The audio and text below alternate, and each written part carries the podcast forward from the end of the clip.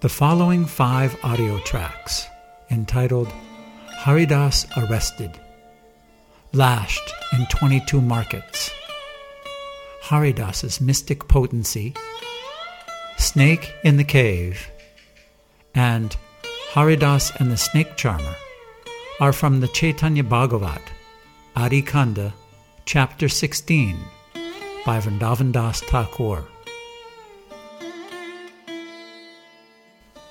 Srila Haridas Thakur was born in the village called Budana, and because of his presence, many people became purified and took up the chanting of the holy name. After some years, he left his village and traveled to a place near the river Ganga. He finally settled in the village of Pulia, near Shantipur. Advaita Acharya Prabhu was overjoyed to meet Srila Haridas Thakur in Navadvip and expressed his joy by roaring loudly. Haridas Thakur was similarly swept away by the waves of ecstatic Krishna prema in the transcendental company of Advaita Acharya Prabhu. Srila Haridas Thakur passed his time wandering upon the banks of the Ganga, chanting the name of the Supreme Lord Krishna. Haridas had absolutely no attraction for material enjoyment. The holy name of Lord Krishna continuously vibrated on his tongue, creating an extraordinary beauty. Never for a moment did he feel any apathy toward the chanting of the holy name of Krishna. He remained always absorbed, tasting the nectar of devotional service. He occasionally danced in ecstasy or cried in lamentation, while at other times he lay still in a state of unconsciousness. Sometimes he spoke in mysterious languages and later explained the meaning of his words.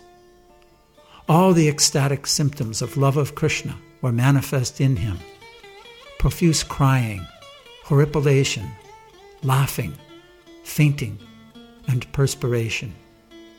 It was common to see Srila Das Thakur dancing while he sang out the glories of Lord Krishna's name.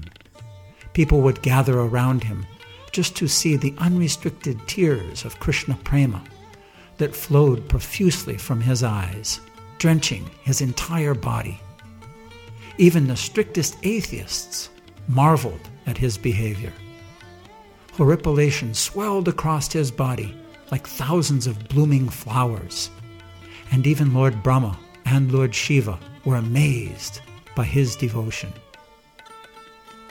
In the village of Pulia, even the ritualistic Brahmins were sincerely impressed, if not astonished, by Srila Das Thakur's spiritual ecstasies. The people of the village held the saint in full respect, and having won their trust, he lived there quite peacefully. He bathed daily in the Ganga and roamed freely, chanting the Lord's name.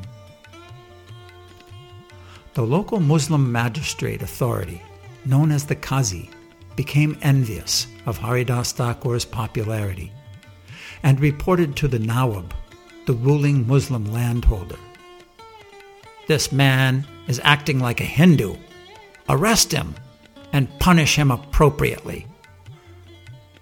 The envious words of the sinful Qazi sparked an immediate response from the equally sinful Nawab, and Haridas Thakur was arrested and brought forth.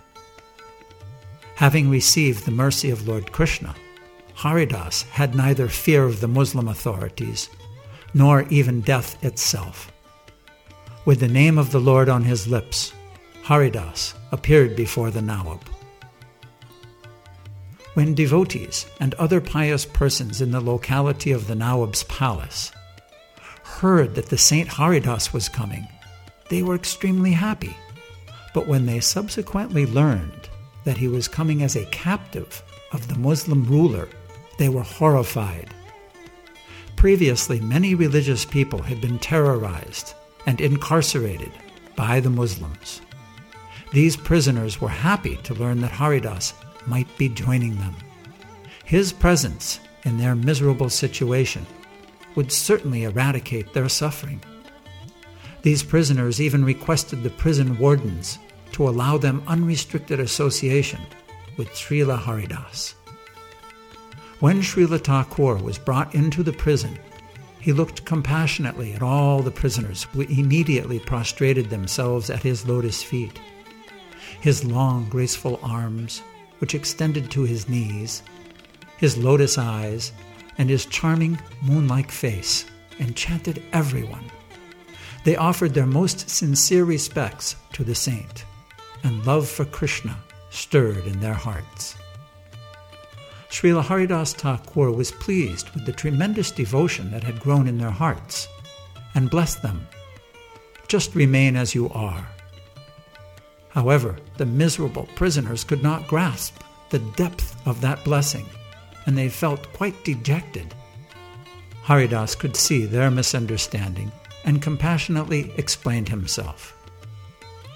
My blessing to you is that you will remain as you are, but please do not feel dejected. I could never wish you any misfortune.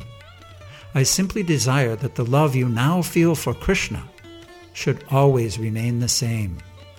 From now on, chant Lord Krishna's name and constantly remember his pastimes, inspiring one another to retain your present devotion to Krishna. Violence and tyranny are absent in the spiritual world. So sincerely cry out for Krishna's help and constantly think of him. When you are released from this prison, neither return to your old materialistic ways, nor associate with degraded or sinful people, because one can never cultivate love for the Supreme Lord Krishna by living a mundane life. You should know that Krishna is unobtainable for the materialistic person.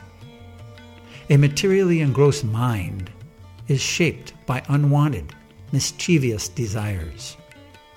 The attachment for wife, children, family, and other such illusions brings about destruction.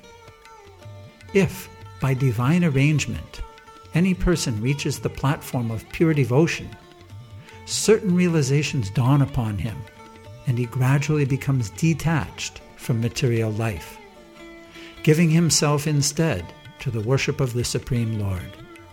However, if that person returns to his materialistic life, his mind will certainly become contaminated by capricious, mischievous desires.